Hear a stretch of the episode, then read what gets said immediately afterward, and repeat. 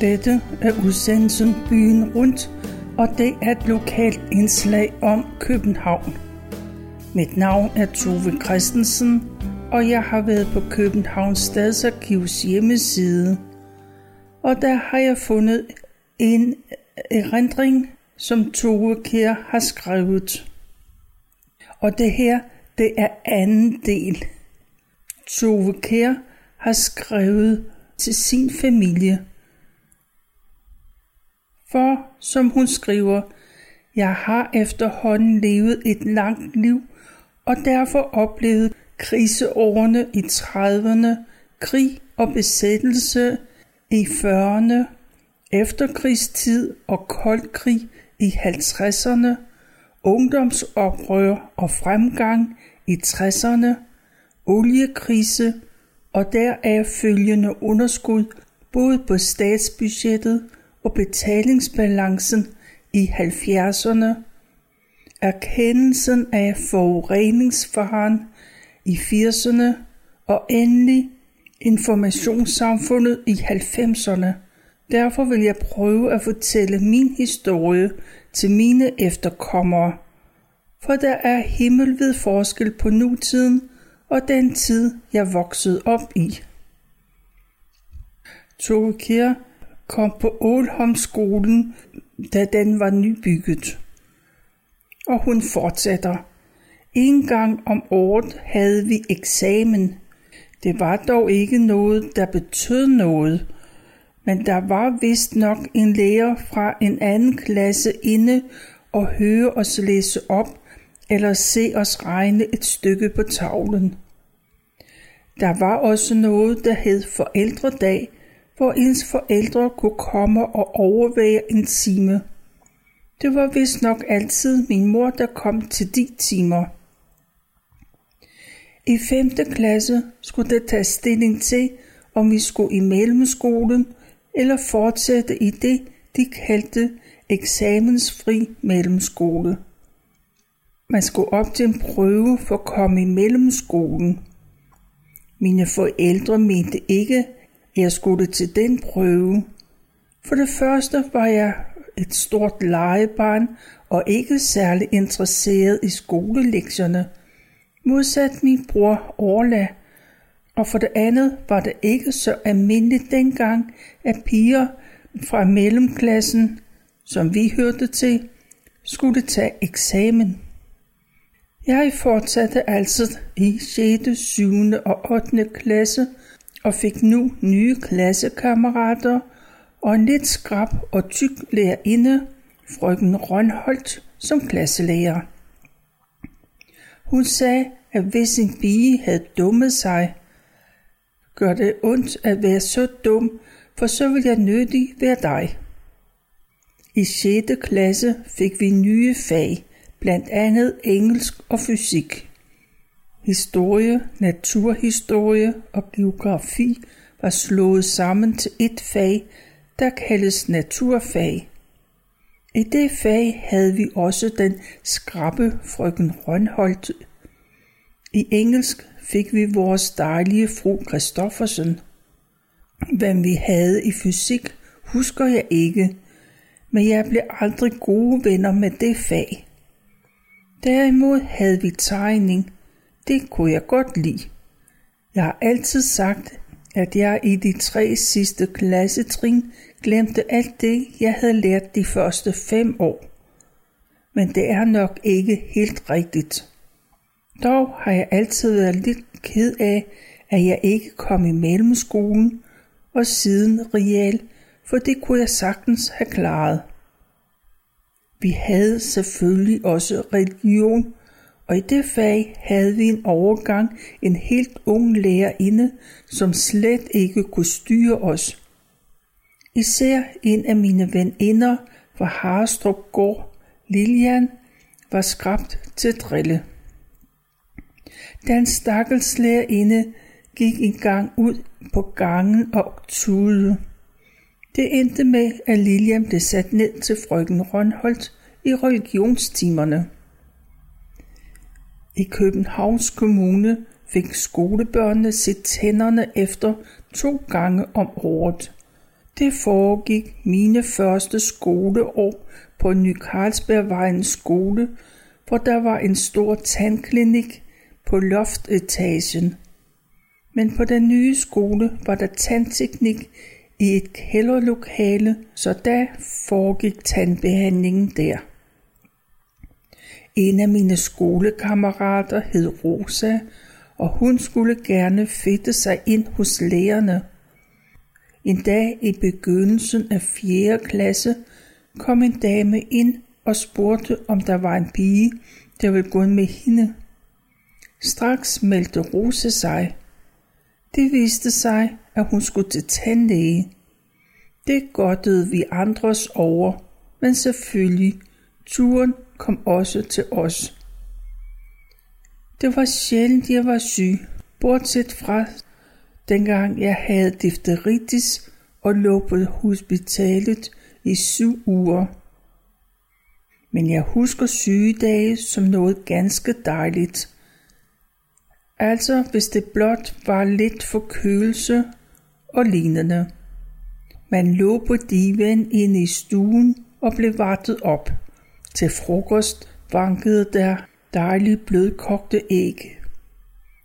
Min far var postbud, og han kom tit hjem imellem 2 ombæringer og spiste frokost med os.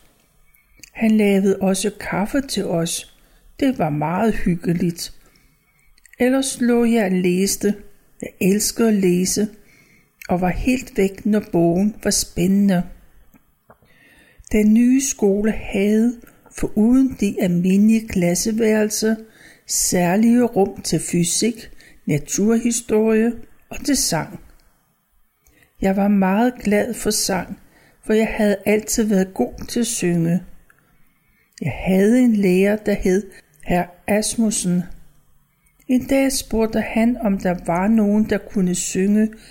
Jeg ville synge om en helt med do, re, mi og så videre. Det kunne jeg, men det var der en til, der kunne. Jeg fik så som præmie en forhekset 2 kroner.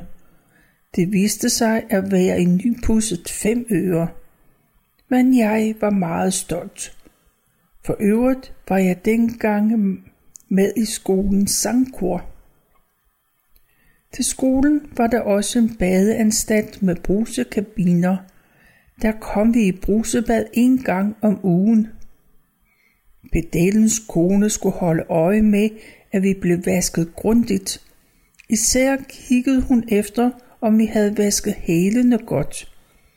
Vi fik udleveret en rulle træuld og et stykke sæbe, som vi skulle vaske os med. Når vi kom i bad på skolen, var det fordi ikke ret mange havde badeværelse hjemme dengang. Vi havde gymnastik 2 gange om ugen i en flot gymnastiksal. Der var både en til pigerne og en til drengene med tilhørende omklædningsrum. Vi lavede øvelser på gulv, forskellige boldspil eller redskabsgymnastik. For eksempel skulle man gå ligevægtsgang på en bom, der var ca. 5 cm bred, springe frem og tilbage over den, eller når det var hejst højere op, gå armgang i den. Vi skulle også have øvelser i ribberne. Boldspil var jeg ikke god til. Jeg var bange for bolden. Om sommeren rykkede vi udendørs på et græsareal. Så spillede vi langbold eller rundbold. Da jeg som sagt ikke var god til bold, var det en pinlig affære, når der skulle vælges spillere til de 2 hold. Det var gerne de dygtige piger, der valgte spillere, og jeg var næsten altid en af de sidste, der blev valgt. Efter gymnastiktimerne skulle vi i brusebad. Vi skulle gå igennem 4 brusere, hvor vandet i begyndelsen var varmt, men efterhånden blev koldere og koldere. Hvis man holdt ud, blev man kaldt for viking, og så fik man ros. Jeg var helt god til det. Da jeg gik i 5. klasse, var der en meget stor gymnastikopvisning i idrætsparken. Alle københavnske skoler var med. Der var et drengehold, hvor drengene var i hvide gymnastikdragter. De fyldte hele græsplænen og lavede de samme øvelser alle sammen. Pigerne var i blå dragter og havde ligeledes indøvet samme program. Det var vældig flot. 5. klasserne var ikke med til de fritstående øvelser. Derimod dansede vi folkedans og var i flotte folkedragter. Vi dannede nogle rundkredse rundt på den store græsplæne. Jeg ved ikke, hvor mange der var, men der var i hvert fald mange. Det var meget sjovt at være med til. Jeg havde en meget fin rød og hvid stribet kjole på og en stor fløjeskyse. Jeg mente, jeg dansede med Lilian, som var i flot mandekostyme. Der var også et håndarbejdslokale i skolen, og der lærte vi at sy og strikke. Vi havde jo allerede i de første klasser syet en håndarbejdspose til at have sytøj og strikketøj i. Senere syede vi et forklæde og kappe til hovedet og gymnastikdragt og i de sidste klasser en sommerkjole. Vi lærte også at brodere. Vi strikkede sokker og vanter. Jeg var meget langsom til det hele, og da vi i de sidste klasser havde en meget skrap lærerinde, turde jeg ikke gå op og vise hende, at jeg ikke var nået ret langt på sytøjet. I stedet for syede jeg det samme søm om og om igen. Men jeg var bange for, at lærerinden skulle opdage det, så når vi skulle have håndarbejde, ville jeg ikke i skole, men sagde, at jeg var syg. Jeg måtte til sidst fortælle min mor om mit problem, og en dag, da vi skulle have håndarbejde, kom hun troppen op for at tale med lærerinden. Jeg kunne have krybet i et musehul af skam. Men efter den tid blev lærerinden så flink og holdt øje med mig, så jeg ikke igen kom bagefter. For øvrigt læste hun op af Salma Lagerløfs Gösta Berlings saga, mens vi sad og syede. I 6., 7. og 8. klasse, der havde vi skolekøkkentimer. Vi skulle lære at lave mad, bage, vaske tøj og vaske gulv. Vi lærte også lidt om ernæring. Første år havde vi hver et lille gasapparat og skulle lave hver sin portion mad, som vi selv spiste. En dag fik vi hver et lille stykke kød, som vi i stedet for at hakke skulle skrabe af til hakkebøf. Jeg var ikke særlig god til det, eller også var det et dårligt stykke kød, jeg havde fået. I hvert fald blev det verdens mindste hakkebøf ud af det. I 7. og 8. klasse blev vi delt i 4 familier, og hver pige i familien havde en opgave. En skulle ordne grøntsager, en skulle lave hovedret, en skulle lave dessert, og en skulle bage. En skulle vaske tøj, en skulle vaske gulv og pudse skabslåger. Den, der havde lavet maden, skulle også gøre gryderne rene, inden hun måtte spise. En gang havde jeg en genstridig gryde, og da jeg kom hen til bordet, havde de andre i familien delt maden imellem sig, så der ikke var noget til mig. Store piger er ret drillesyge. Jeg kan ikke huske, om det gav mig noget alligevel. Den sidste gang inden sommerferien blev vores mødre inviteret til spisning. I 7. klasse serverede vi kalvesteg og citronformage, og i 8. klasse fint frokostbord med hjemmelavede retter. Også smør og ost lavede vi selv. Vores mødre var selvfølgelig vældig imponerede over vores kunden. I de sidste klasser kunne vi, hvis vi havde lyst, få tildelt en skolehave på et areal, der lå i nærheden af Vierslev Allé. Vi havde sådan en i hvert fald et år, og jeg synes det var spændende at få forskellige blomster og andet og se dem vokse. Det jeg især husker er, at jeg afledte græskar. Stolt var jeg, da jeg kom hjem til min mor med et stort græskar. Måske var der endda flere. 3-4 gange om året havde vi noget, der hed standpunktsprøver. Man ville se, hvor meget vi kunne i dansk og regning. I skriftligt dansk havde vi en diktat med mange svære ord og en genfortælling osv. Det vil sige, lægeren læste et stykke op 2 gange, og så skulle vi genfortælle det. Jeg husker, at jeg mange gange sad og tænkte på noget helt andet, første gang historien blev læst op, og jeg måtte derfor være meget opmærksom anden gang.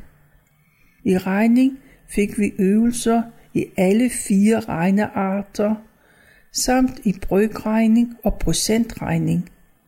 Jeg klarede mig helt godt i alle standpunktsprøverne og fik altid enten UG eller UG+. Jeg var ikke særlig glad for at gå i skole. Jeg legede altid, at det var et fængsel, jeg gik ind i, for jeg måtte jo ikke komme ud, før efter de 6 timer var gået. Jeg havde forskellige veninder i skoleklassen, men nogle gange blev man holdt udenfor, og det var ikke så sjovt. Piger kan være forfærdelige over for hinanden. Der var en pige, der kaldte mig rullekaren, fordi min mor havde en rulleforretning. Det var sådan noget, man blev ked af. Hun kommer ellers ikke selv fra noget særligt fint hjem, og hun gik i fritiden i byen for et mejeri. Indimellem råbte pigerne også, Karen, Maren, Mette, sloges om en hætte. Karen slog, Maren drog, og Mette fik et par nye sko. Navnet Karen hang mig derfor ud af halsen. I løbet af skoleåret var der 2 store udflugter. Det ene var til zoologisk have, hvor alle klasserne var med. Vi gik i samlet trop. Det må have set sjovt ud med sådan en karavane af børn op ad Roskildevej. Men det var der en fornøjelig dag, hvor man formentlig havde penge med til at snolle for. Den anden udflugt foregik klassevis. Jeg husker, vi var med nogle turistbusser fra et selskab, der hed Max J. Madsen. Busserne var gule med en ternet kant på siden. I de små klasser kørte vi bare til en eller anden skov, hvor vi legede forskellige lege, men i de sidste klasser tog vi længere væk. Et år var vi på Sydsjælland, hvor vi besøgte Holmegaard Glasværk. Der viste man også, hvordan man puster glas. Samme gang var vi på besøg i Kælers keramikfabrik, hvor vi så, hvordan man drejer keramik. Nogle modige piger fik endda lov til at prøve. Et andet år, jeg tror det var i sidste klasse, var vi afsted 2 gange. Vi overnattede på et vandrehjem et sted i Nordsjælland. Jeg husker ikke, om det var noget særligt, vi skulle se på den egen, men jeg husker, vi havde det vældig hyggeligt om aftenen. Der boede en ung, flot fyr på samme vandrehjem. Han hed Henrik, og han spillede på guitar, og vi sang til. Det var meget hyggeligt, og vi var alle vildt forelskede i ham. Udover disse udflugter var vi rundt i byen for at se forskellige museer og lignende. Vi var selvfølgelig på Nationalmuseet en gang, og vi var også på Statens Museum for Kunst og Hirschsprungsamlingen. En dag var vi på Carlsberg, og en anden dag på Familiejournalens trykkeri. Begge steder blev vi beværtet med sodavand. På Familiejournalen fik vi endda flødekager til. De fleste fra min klasse gik ud af 7. klasse, og vi blev derfor slået sammen med piger fra parallelklassen. Jeg kom til at gå sammen med Else Andersen fra Harstrup Gård. Hun var en af mine klassekammerater derfra. Hun havde et stort problem, i det hendes forældre var baptister. Hun skulle derfor ikke konfirmeres. Hun spurgte mig, hvad hun skulle sige, hvis nogen spurgte, hvorfor hun ikke skulle gå til præst. Jeg sagde, at hun bare skulle sige, at hun skulle borgerligt konfirmeres. Det var der mange, der blev dengang. Min veninde Lilian havde mistet sin mor. Hun havde aldrig boet sammen med sin far. Hun kom derfor til at bo hos sin tante i Rødovre. De søgte om at få hende til at fortsætte det sidste skoleår i Aalholms skole, men fik afslag. Jeg ved ikke, om det var, fordi hun havde været ret fræk. Det mente jeg, men det kan da også godt være, det blot var på grund af kommunegrænsen. Hun måtte derfor gå sidste år i en fremmed skole, og jeg tror ikke, jeg så hende mere. Jeg husker også, der kom en meget voksen pige ind i klassen. Hun hed Else Mau og var altid så fint klædt på. Jeg husker ikke, om hun havde sminket, men i hvert fald var hun temmelig frisk. Den første skoledag kom hun hen og snakkede med mig, og af en eller anden grund var jeg meget beæret over, at hun nedlod sig til tale med mig. Jeg havde vist nok temmelig mange mindre værkskomplekser. For øvrigt fandt hun snart ud af, at jeg var for stillestående for hende. Der kom dengang en mand ind i skolegården i frikvartererne for at sælge nødder. Der var mange, der købte nødder på klods, blandt andet denne Else Mau. Hun havde åbenbart ikke betalt sin regning, så en dag havde nøddemanden klaget, og vores skrappe glasselærerinde holdt et foredrag for hende.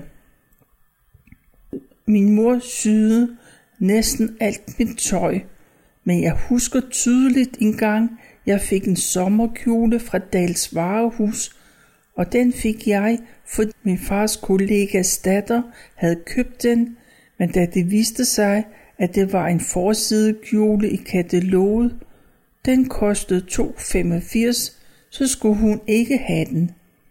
Min mor købte den derfor til mig. Hvor var jeg sur. For det første, for det viste sig, at hver tredje pige i skolen gik med den kjole, men især fordi jeg skulle overtage en kjole, som en større pige ikke ville gå med. Men en dag var skolegangen forbi for mit vedkommende. Det skete mod sædvane allerede den 5. maj 1939. Vist nok, fordi man ville lave skoleåret om, så det skulle gå fra 1. april til 31. marts i stedet for 12. august til 23. juni.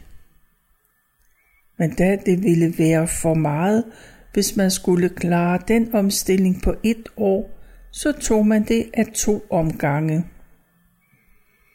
Vi var til afslutning i den fine aula.